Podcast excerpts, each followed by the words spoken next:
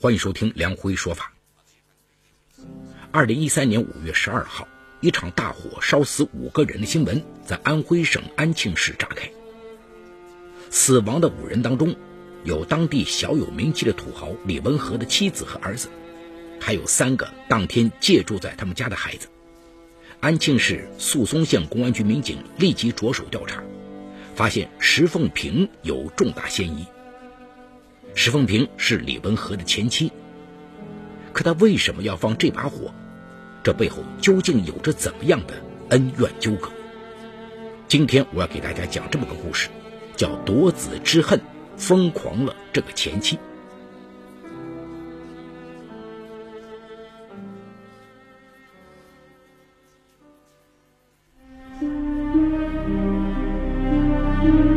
法治故事耐人寻味，梁辉讲述不容错过。一九九四年，李文和与比他小两岁的石凤平结婚。不久，他们生下儿子李磊和李良。石凤平啊，是个很要强的女人，夫妻俩争吵不断。二零零六年，两人协议离婚。两个儿子跟着石凤平。他们的日常花费都由李文和支付。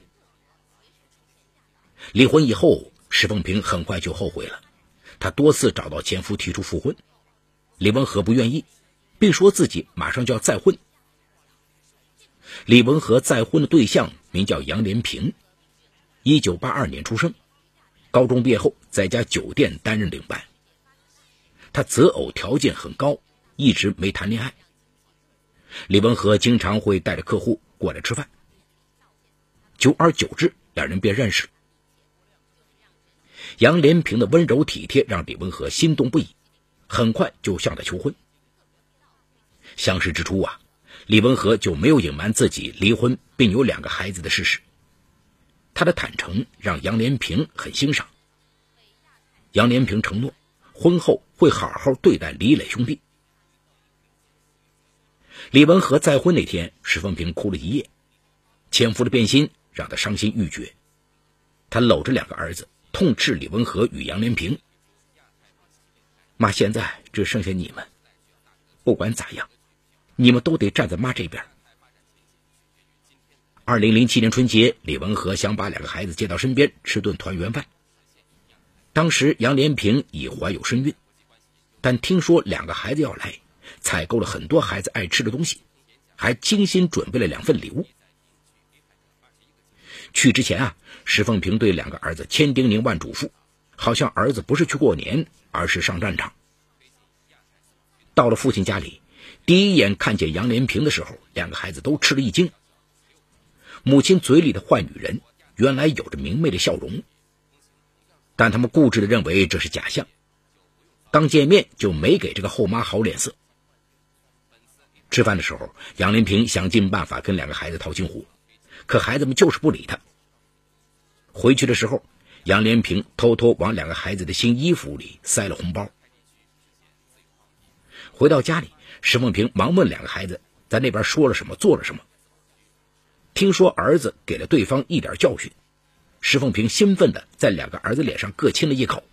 嗯，只要你们心向着妈，妈就开心。慢慢的，因为两个儿子的忠心，石凤平接受了离婚的事实。但为了惩罚丈夫，她总把两个孩子藏着，不让丈夫见。很快，杨连平为李文和生下儿子李子琪。每当看到丈夫搂着儿子发呆，杨连平心里都不好受。她知道丈夫惦记着李磊兄弟，她想，自己的日子要想过得和美。跟李磊、李良搞好关系是首要，不然丈夫会永远惦记这两个孩子而心中不安。二零零七年暑假，杨连平给李磊兄弟买了两套球衣，决定亲自送上门去，却被石凤平挡在门外。看着这个夺走自己前夫的女人，石凤平压不住内心的怒火，嘴里说尽了难听的话。见别人对自己指指点点。杨连平面子上也过不去，两人争吵推搡起来。石凤平一把将杨连平推倒在地，连带着李磊也倒在地上，额头擦破了皮。杨连平挣扎着起身，扶起李磊，指责石凤平：“你要是不想我来，我可以不来。你让孩子们多去看看他爸，他们对我怎么样无所谓，但他爸爸对两个孩子啥心，你应该清楚。”杨连平实在是太生气，他把球衣放到李磊手上，板着脸说：“你们都大了，别你妈说什么你们都信。”看着杨连平一瘸一拐的离开的背影，再想起他说的话，已经懂事的李磊心里像打翻了五味瓶。他觉得这个女人似乎没有母亲说的那么坏。回到家里，杨连平虽然委屈，但并没有添油加醋说石凤平的不好。他只是担心，如果石凤平总给孩子灌输错误的想法，孩子们会混淆黑白。此后，李文和经常找机会把两个孩子接出来吃饭，以父亲的身份教育他们。而杨连平为了不再跟石凤平发生争执，也是直接去学校找李磊兄弟。一次，他去学校给两个孩子送羽绒服，刚好碰到李良的班主任。班主任无意中说李良感冒了，这两天一直咳嗽。杨连平听后，立即赶到最近的药房，给李良买了药，让班主任转交。几天后，李良和哥哥过来吃饭，当着父亲的面把药扔给了杨连平。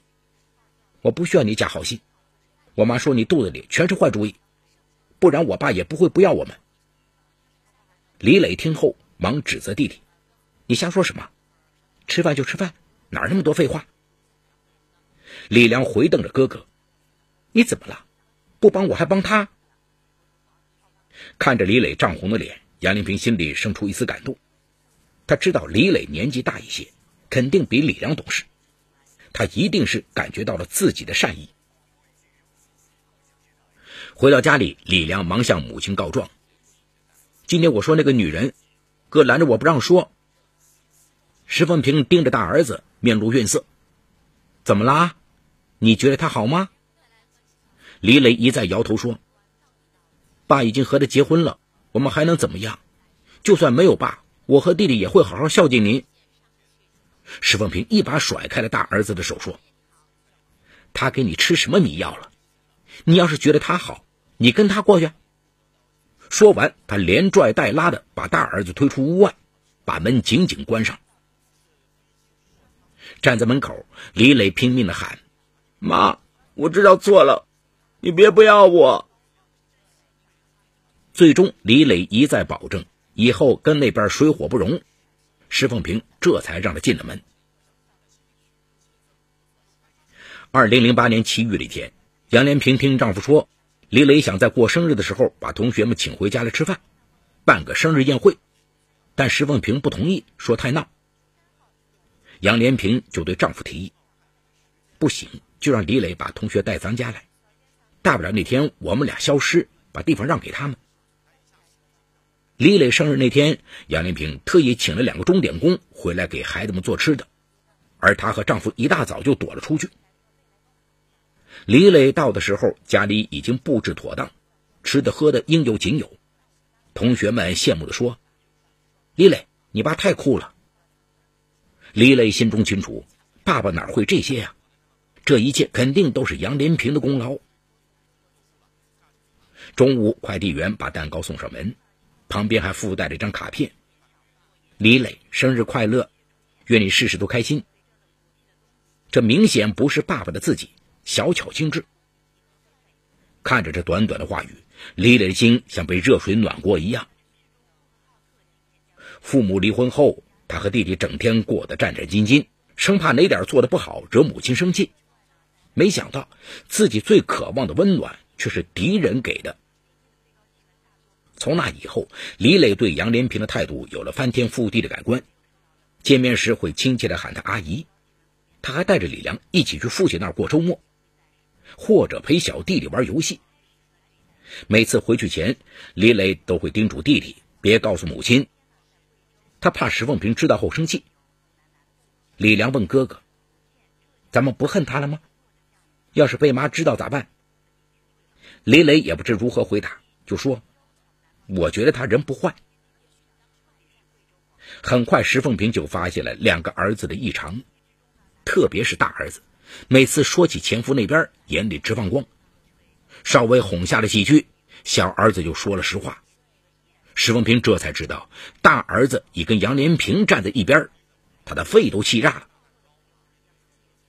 李磊放学回来，只见母亲坐在沙发上，面前放了一个行李箱。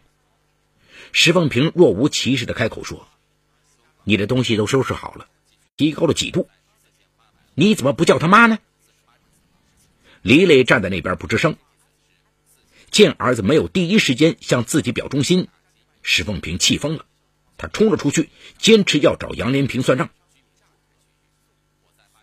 石凤平气冲冲的赶到杨连平家，上来就对杨连平一顿臭骂：“以后别打我儿子主意，他们是我生的，你想抢也抢不了。”他再度警告：“如果再有类似情况发生，别怪他不客气。”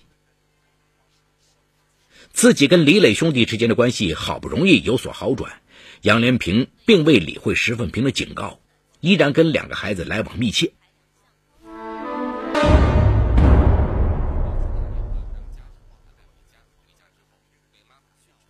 二零一零年十一月二十一日，李良期中考试没考好，老师要请家长，他不敢喊母亲，便给父亲打电话求助。杨连平知道后，主动来到学校。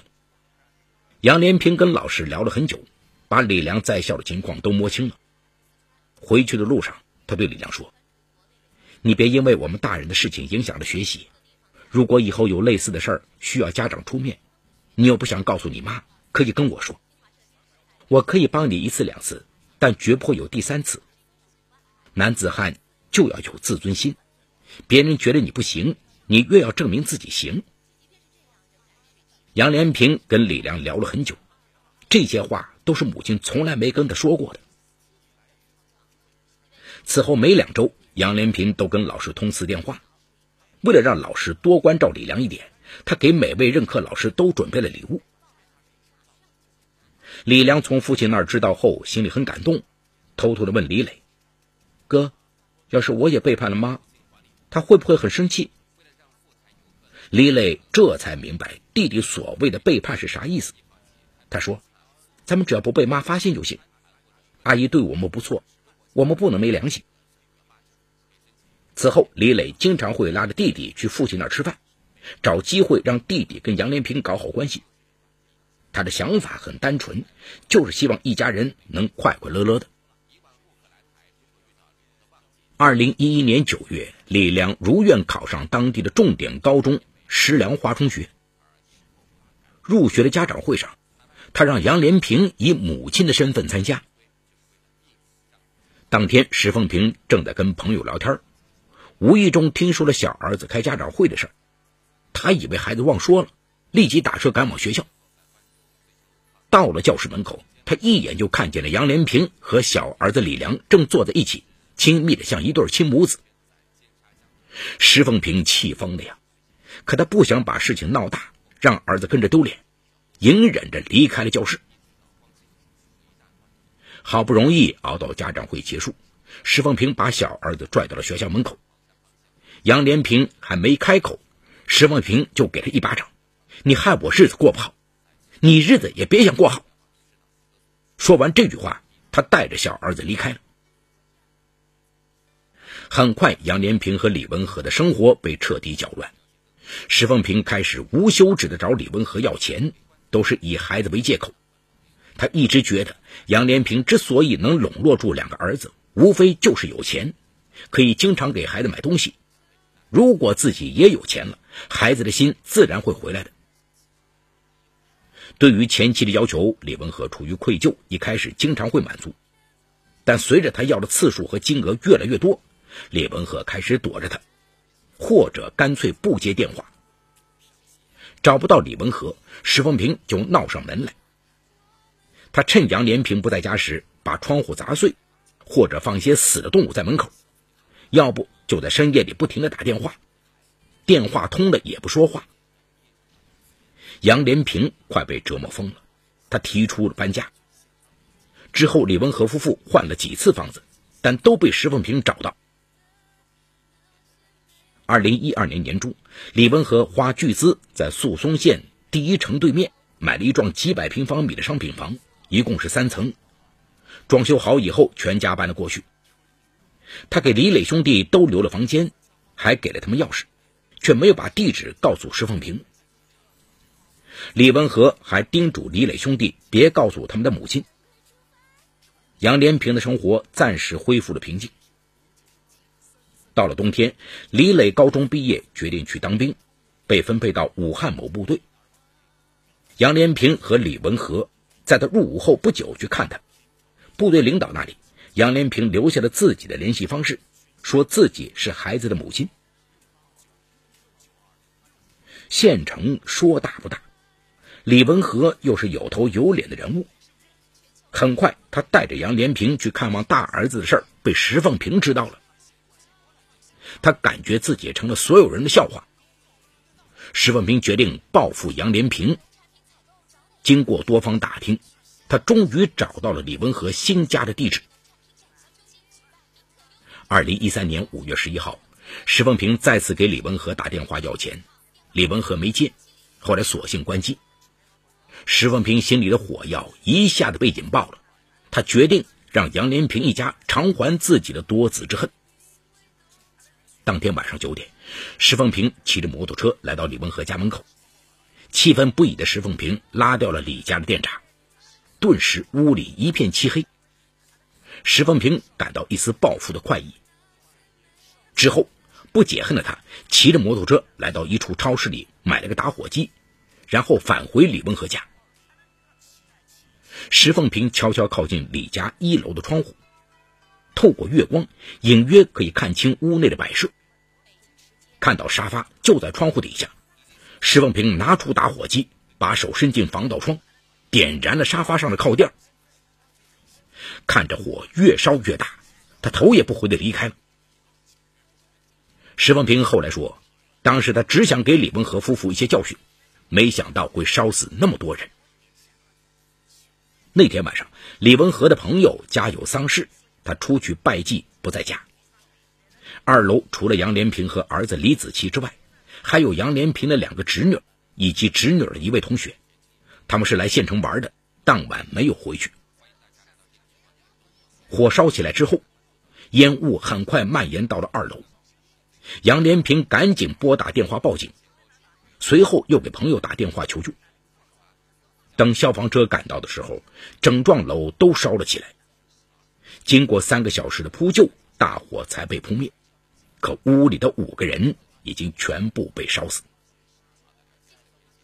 二零一三年六月四号，石凤平被抓捕归案。二零一三年十二月十日，安庆市中级人民法院以放火罪判处石凤平死刑，缓期两年执行。好，故事说到这儿就告一段落。除石凤平之外，其余人为化名。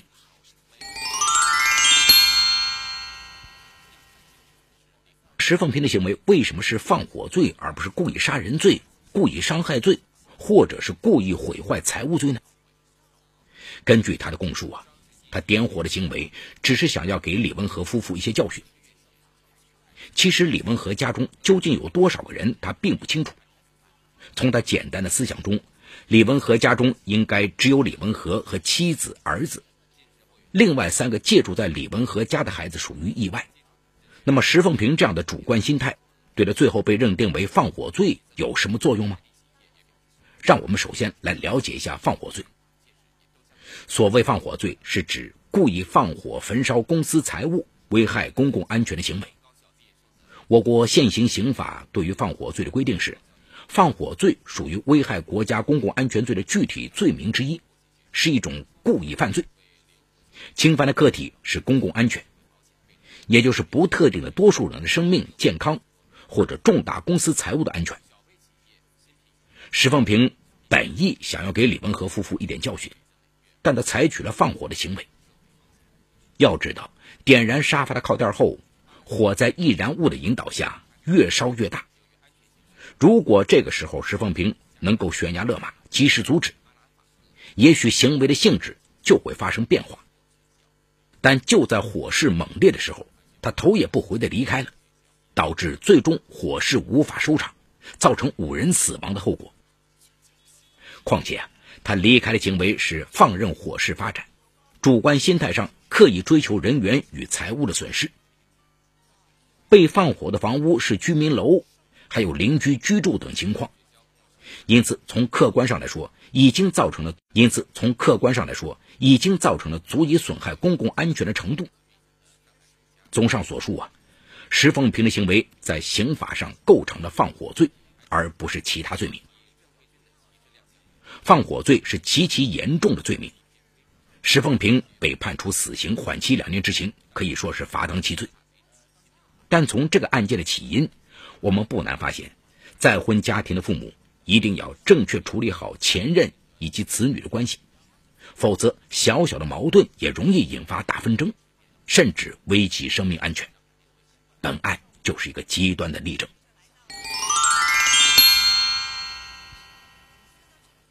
好，感谢浦东新区人民检察院为本次节目提供的帮助。本次节目编辑主持梁辉，后期制作王文琪。监制赵杰、张建红，感谢您的收听，我们明。